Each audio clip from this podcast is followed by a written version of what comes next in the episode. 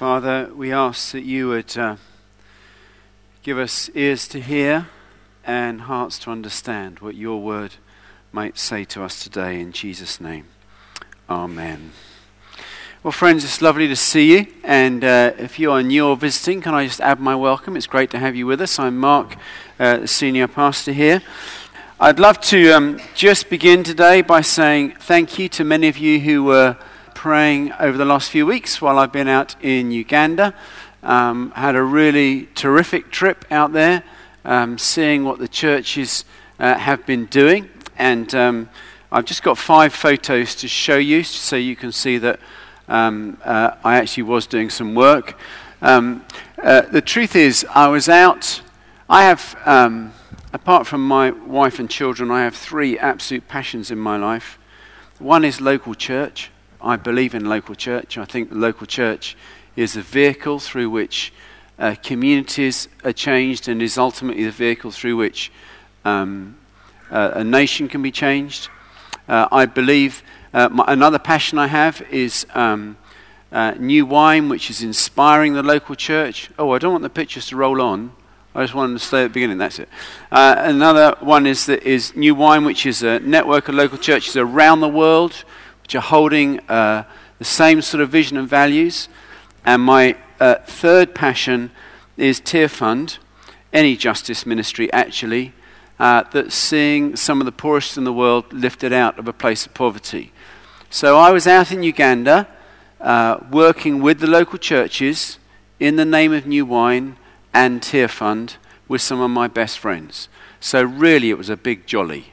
I was having an absolute ball because I was with great friends and we laughed and laughed and laughed. And um, uh, the leaders of New Wine were actually quite cruel to one another in a nice sort of way. And um, I think some of the Tearfund staff were slightly anxious about our um, uh, jollies with one another. And in fact, at some point, a couple of points, the CEO of Tier Tearfund stepped in and said, I think that's enough now.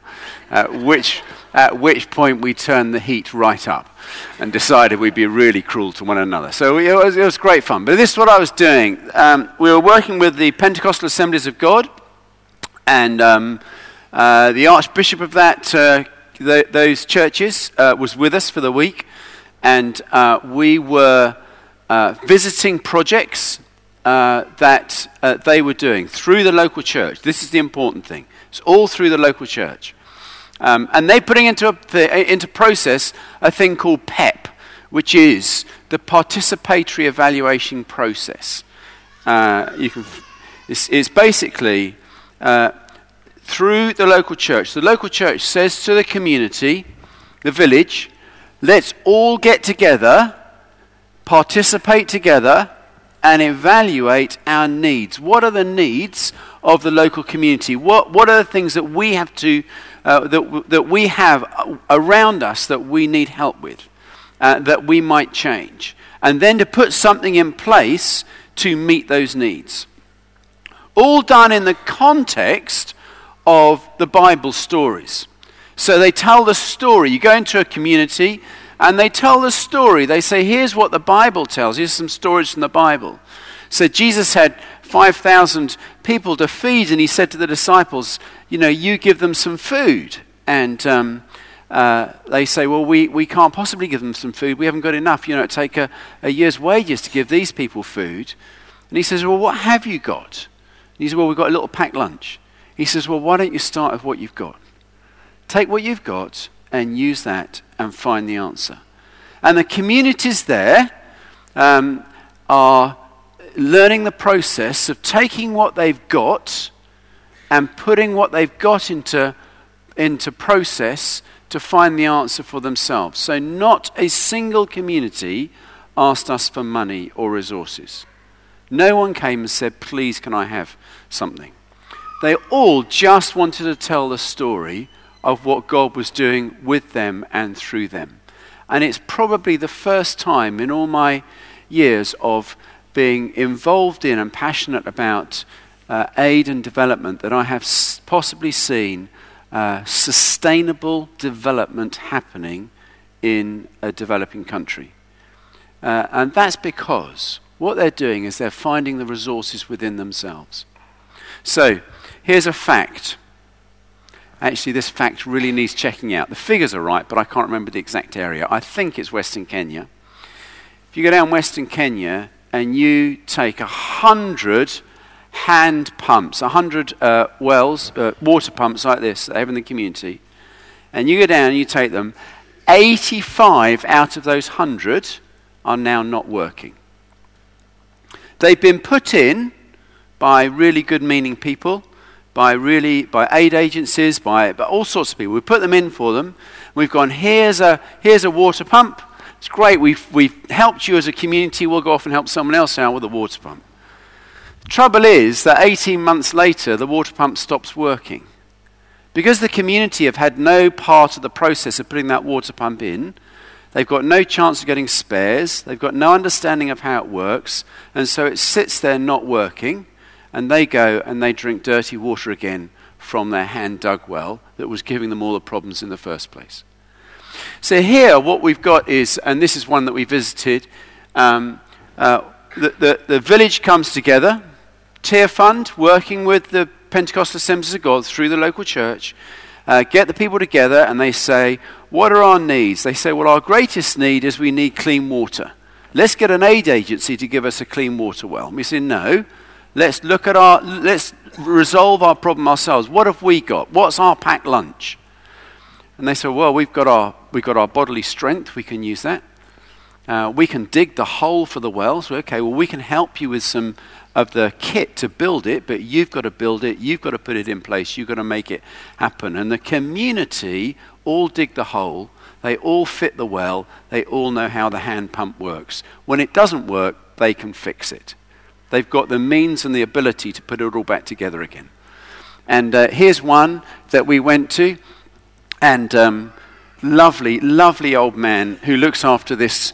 It's his job, I think, to be there all day and help people get water. I'm not quite sure, but he loved being there. And I, I, I, was talking to him and I said, you know, what does this mean to you? And they talked about the difference that it meant in the community. They said, you know, we were all getting sick all the time because their hand dug well had pigs and cows and all sorts in it. And they were going and getting water from that and drinking it before. So it was really horrible.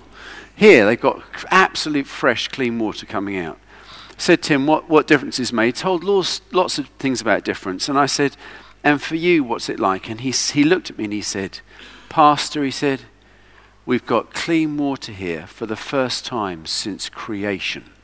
I thought that was just a great quote. for the first time since creation. Um, and so they, they built this, and they know exactly how it works. And um, it is the most uh, amazing thing. Uh, what's the next photograph I've got up there? Uh, this, this is fantastic. This is a school. Um, this, uh, uh, this guy here, um, he uh, got educated um, through, his parents were able to pay for him to go to school. he's from this village. Um, but he was one of the very few who were able to get educated. He went off and got a diploma in education and got a job in the city and was doing quite well. Uh, but everybody goes home at Christmas. It's the same in every country, isn't it? It's lovely. They all retreat, go, back, go home at Christmas. Um, uh, our driver, Sam, who was driving our 4x4, uh, we, we drove going on one of our trips, and um, it was absolutely marvelous. And, and as we are going on one of our trips, uh, he said, Oh, if I just take this little route, I can show you where my my villages. Okay, I, I, thought you lived in the city. He says, but my village is this is where I go to. I said, and we drove around this route, and we I, I was in stitches because he said we got at a certain point, and he stopped and he said, "See that tree over there? That's where I grew up." He said, "That's my home." It's like that's where it's marked. It's marked by these landmarks, these villages. This is a, you know because everybody's got their tree they sit under, so that it gives them shade in the day. It's fantastic. Um, uh, and this guy got educated, and then he decided, no, I've got to go back to my village, and I've got to participate with the village, get everybody together, and look at the needs. And one of the greatest needs is the other children aren't getting education. So this school is two weeks old when we were there, and he had 30 children. Um, and he was so pleased with it. And he had, uh, uh, I took loads of photographs um, uh, of this sort of thing, and we, we went round there. Uh, amazing. I think the next one is also of the school, is it? I think I put two up there. Yeah, this is the inside. This is the inside of the classroom, and um, I took loads of photographs going round. And, and while we were doing some work with the children, I went round and photographed some other things. And and uh, I took this photograph this little shack and I thought, oh, that must be the toilet, this little thing in the corner. And uh, when the head was talking to us, and he said, see that building over there? And I thought, oh, yeah, I've just taken that. He said, that's the office. And it, I just came out loud. I said, oh, I thought that was a toilet. I've just taken a photograph of that. And he was a bit offended by that. But it, it was a, but this, this, is, this is a sort of thing that's happening. The whole community, when he said he'd run the school, the whole community came and built the school. They said, we'll build the classrooms if you'll teach the children.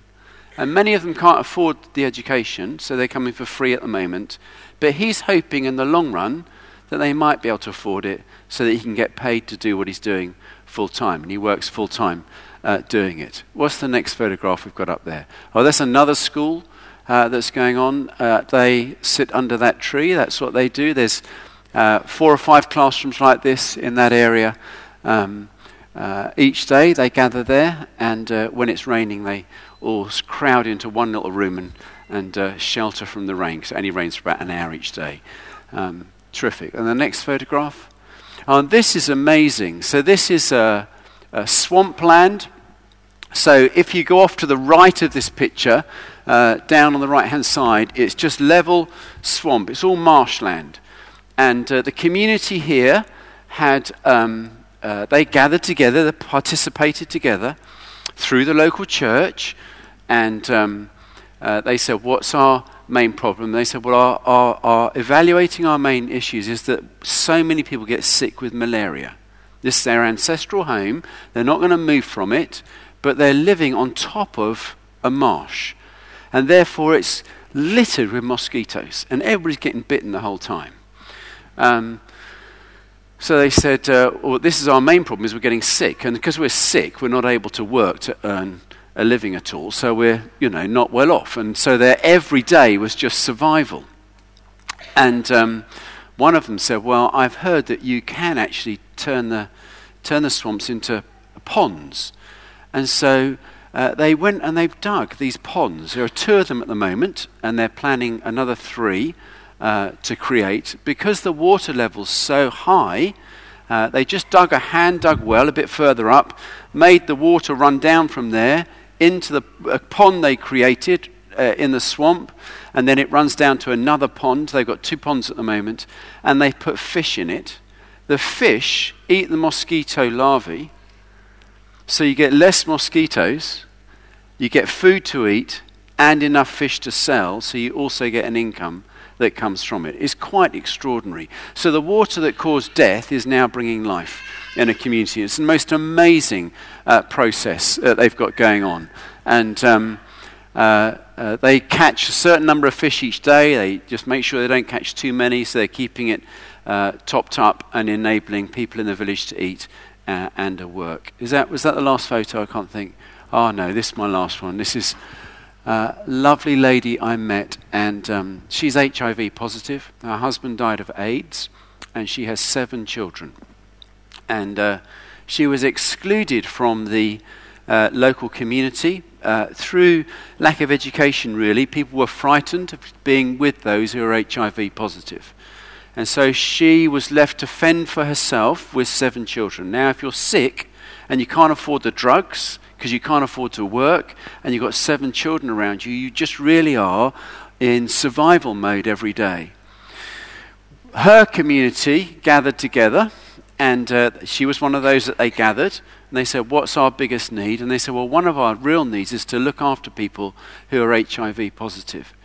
And so she now um, has, uh, they gave her uh, the possibility of working. Um, when they got everybody together, they talked about this, and they said, What we need to do is we need somebody to look after, set up a farm. That's what they decided to do on their land and to give everybody who's HIV positive a home to live in and therefore on the farm they can look after some of the animals, look after some of the crops, earn themselves a living so that they can feed themselves and educate their children and be looked after and be in a community that would be able to respond when they're sick. And this community, they said, we need somebody uh, to head up this community.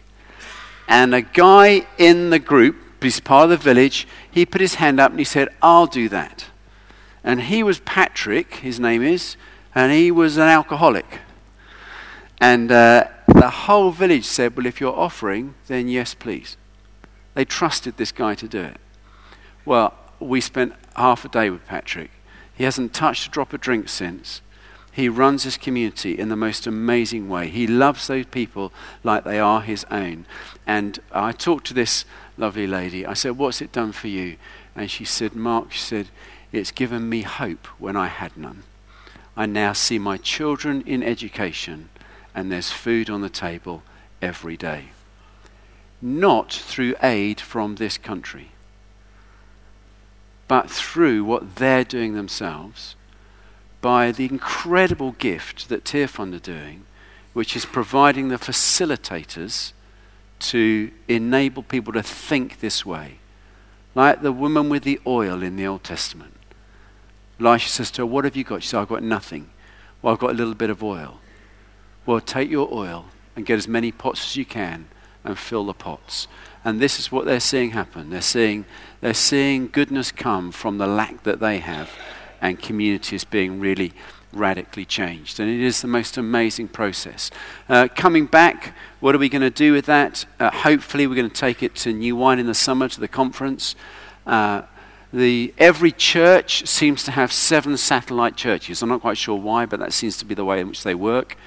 Um, we're trying, I'm, I'm going to be trying to launch this in the summer to try and get uh, a uh, hundred churches to sponsor a church in Uganda or Kenya where this is going on. And um, uh, in doing so, That'll mean there are seven or eight hundred churches that are involved in this process. And what they've seen naturally happen now is when one church is doing it, the church, the village next door, looks at what they're doing and says, We'd like to, can we learn from you? And so it, it, it multiplies itself out really quickly. And so it's not reliant on a gift from the West, but it's reliant on uh, the facilitator enabling the community to discover themselves that they've got the resources within them to bring uh, uh, help uh, for themselves. So that's what I was doing while I was out in Uganda. Thank you for allowing me to go out and do that and be part of that process. Um, it was really uh, great, and I hope that from it we can see some good things happen. Is that okay? So it was, it was a jolly because it was with friends, but it was an important jolly uh, to go on and um, uh, really exciting to be uh, part of. Okay, I want to come back to today's reading um, just for a few minutes. Um, this is, I know this is um, uh, uh, the triumphal entry. And of course, uh, that means this really should be read on Palm Sunday. But we're a little ahead of things here. Uh, and um, we're going through Mark's Gospel, and to enable Easter to be read at the right time in Mark's Gospel, which is where I started from in my sermon series, I worked backwards. Palm Sunday didn't quite fit in, so we're doing it a bit early, but that's okay, isn't it? So we're, we're at this point in Jesus' life. You'll remember that uh, already he has set his face to go to Jerusalem. He's determined, he's started this last chapter of his life, and he's determined to get to Jerusalem and be the person who uh, uh, fulfills what his heavenly Father has sent him to do. And um, the stage is set in a sense, and the curtain is drawn back, and he focuses on going to uh, this place of Jerusalem and this people whom he loves. And he comes to this busy city with narrow streets, crowded with people. And um, uh, uh, as he does so, people spread garments on the ground, they tear branches off and put them down, and they welcome him in, uh, crying, Hosanna to the Son of David, Hosanna to the King of Kings. Uh, praise God in the highest heaven they say. But who is this man that they welcome in? Well, he announces who he is in a significant way. If we welcomed the Queen into our community, there would be police barricades and, and there'd be pageantry and there'd be, you know, gold uh, uh, carts that come. I don't mean carts, I mean coaches, gold coaches or Rolls Royces or whatever. It'd all be glorious, wouldn't it? And I love that sort of thing. I'm not against that. I think it's marvelous. I'll go see that any day. Jesus is very different. He comes on a donkey. He comes, he comes on a mode of transport that fulfills two of the prophecies in the Old Testament. In Zechariah 9, and in Isaiah 62, it prophesies that the king will come on a donkey, the colt of a donkey will come in this humble way. And Jesus declares who he is the Messiah, the one that has been prophesied, the one that they hope for, the one that at Passover time, there is high expectation of. That they're desperate that, that, that the Messiah would come. This was always for the Jewish community. This is the, the electric time of the year. This is the moment that they think things can be fulfilled. And it's particularly high at this point in Jesus' ministry because uh, of the raising of um, uh, uh, uh Zacchaeus from the dead. No, it's not Zacchaeus. Who raised? Who did he raise from the dead? Zachary. Lazarus. That's it. Okay. I knew that really. I just lost it for a moment. I lost Lazarus. He raised Lazarus from the dead. Thank you for your help. He raised Lazarus from the dead, and, and in raising Lazarus from the dead, he caused absolute excitement amongst the people because they're thinking, this could be our Messiah. This could be the one. And it's Passover time. And this is when he's going to come. This is when it's all prophesied about. And Jesus comes on a donkey. On a donkey, declaring, fulfilling the prophecies in the Old Testament, fulfilling the words that they'd have known well, saying, I am the one, I am the Messiah, I am the one that you have longed for, I am the one that you have hoped for. So he declares who he is through his mode of transport. But he doesn't come with pageantry, he comes with humility and compassion and grace. He comes, he comes and, in a sense, disappoints the people. He disappoints the people because they're hoping that he would come and, and, and rid them of this Roman reign that there is, rid them of this Roman rule that they have over them. But they, their, their, their, their initial welcome is wonderful. They, they cry their hosannas because they think, yes, he's going to do this. There's another welcome that goes on, and, and that's the, the, the religious leaders at the time. The raising of, of uh, Lazarus from the dead has also caused a reaction with them because they're thinking, gosh, could this man undo all of our leadership of the people? Could he undo the processes that we have in place? Could he undo the uh, authority that we hold? Could he undo um, uh, our uh, opportunity to uh, have our uh, rule over the people? And so he, he, he causes these um, two responses uh, coming in.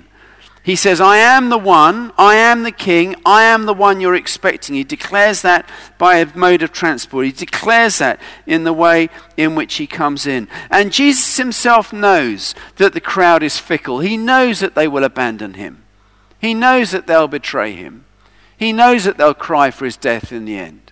He knows that he'll be alone at that point.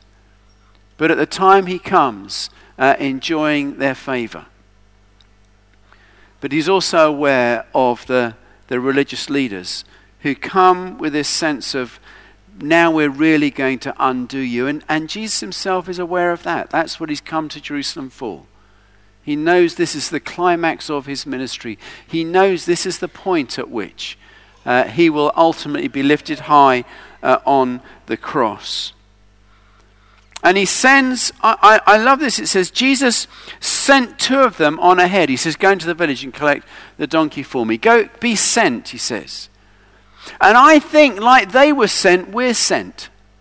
I think we're sent people sent declaring your king is coming, sent declaring the good news, sent declaring uh, the, the, the, the risen Christ is the answer to our needs. Not some system or, or practice that we have in place, not some uh, religion that we follow, but the good news that only comes through Jesus Christ, our Lord and Saviour. We're sent people. We're sent to declare his good news. Um, uh, Archbishop Simon Peter, when I was in Uganda, he was talking about the process that, that I've just explained to you about the, each village owning this process and finding the resources within themselves and finding the answer to their needs and putting it into place. It's an amazing process that they have. And uh, we were at this meeting with all the bishops, and the principal of the Ugandan Theological College was there. And, and he said, You know, this is, this is such a fantastic thing. We've got to teach this in all the colleges and equip everybody in all the colleges to, so that they're trained in this before they leave college, and, and then they can take it to the villages. And it was really interesting moment because Archbishop Simon Peter, who'd been such, he's just a great big bloke, and he'd been such a gentle, funny, he was hilarious man. All week, he suddenly got terribly uppity. He stood up and he said, No, no, no, no, no, no, no, you must not do that. He said, Do not systematize any of this. As soon as you put in a system, you'll kill it. It's got to live within the people. And of course, what's happened with religion for so many decades uh, over the centuries is it's become systematized. It's become a formal thing, and it's, it's not that. It's about a relationship with our Savior Christ. It's about something that lives and breathes within us. It's about something that's expressed through us to other people. That they can read our lives and see the story of God. They can read your life. You know, your, your life as you live it out with your family and your friends and your community and your workplace, you're a walking, living, daily reading Bible. People are watching how you're living. They're seeing the story of God come out of your life. That's how it works. You may be the only Bible they ever read. As they see you, as they listen to you speak, as they see you respond to others, the goodness of God coming out of you to other people. We're a sent people, sent with this same message, sent to, to let people know of the goodness that, that's found as we follow in the way of Christ. And he comes, he comes not with judgment. If you read the newspapers uh, of, of the church, of what's going on in the church and different things in the church, I, I think it's terrible that we're portrayed as this judgmental people. Do you know, we, Jesus never judged anybody. He didn't. You, can't find it anywhere in Scripture. He didn't judge anybody. He, he showed people how to live. He gave people life. He offered alternatives. He didn't judge anybody. He didn't say you're a bunch of dreadful sinners. He said, Let me show you the way to life. He didn't say you've got it completely wrong. He said, Let me show you how I live. He showed people an alternative way, a different way. And it's no wonder, isn't it? It's no wonder that those who were on the edges of society, who were caught up in stuff that they shouldn't have been caught up in, said, I really want that that you've got. I want to live the way you live. I want to find what it is that you have, that I can have it in my life. I want to be like you. They said that to Jesus. In the church today, we're to come also in the same way with compassion and humility and gentleness. But uh, being aware, as Jesus himself was aware. Jesus says, As the Father sends me, so I send you. Jesus himself was aware that he was a sent person, that we're sent people, sent with the good news, sent to live our lives every day that people might discover who it is of Christ that we follow in the way in which we speak, live, move, and have our being. John 1 tells us that Jesus came uh, in grace and truth. In other words, he didn't avoid the truth, but he found ways of grace, graceful ways of declaring the truth, that people might receive it for themselves, take it on board, and then live it out. And I think that, you know, I think that as uh, In, in, as I've been in Uganda, well, there's a, there's, it was exampled every day, every hour of every day, in different stories of people's lives discovering the goodness of a life lived in the light of Christ was evident in, in, in, every village, every communication, every conversation we had. It was an amazing thing. And I found myself thinking if we could just recapture this also in the UK. That a life that is daily thankful to God for His goodness and grace to us. A life that is lived humbly, gently before our Father. Not casting judgment on anybody else, but saying, This is how I'm going to live. Because this is how God wants us to live.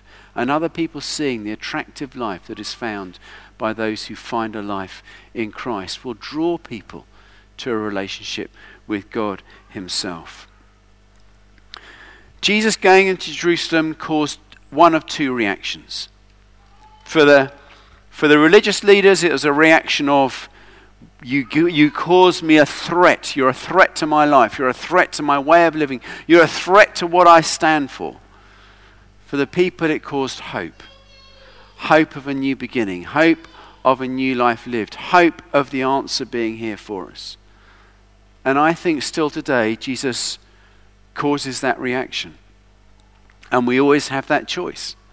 Do we, do we act like the religious leaders at the times, those who say, well, well uh, being a Christian, that's a threat to my way of living, that's a, that's a threat to what I hold dear, that's a threat to what I see as a priority. I consider this to be really important. Or are we like the others who would say, well, actually, I think that I quite like to be like Jesus. I quite like to have a life like him. I quite like to have a purpose like he has. I quite like to live a life that reflects my Heavenly Father. And the choice is always ours. It's ours to say, yes, I choose the way of God or not. And, and, and, and, and, and our, our response today is much the same. Yes, I'll choose the way of God. I, I want to be that sent person sent as an ambassador for Christ to live my life for Christ each and every day, that others might know the goodness of God because of the way in which I live and speak and move and have my being. Or to say, I'm just going to do it my way.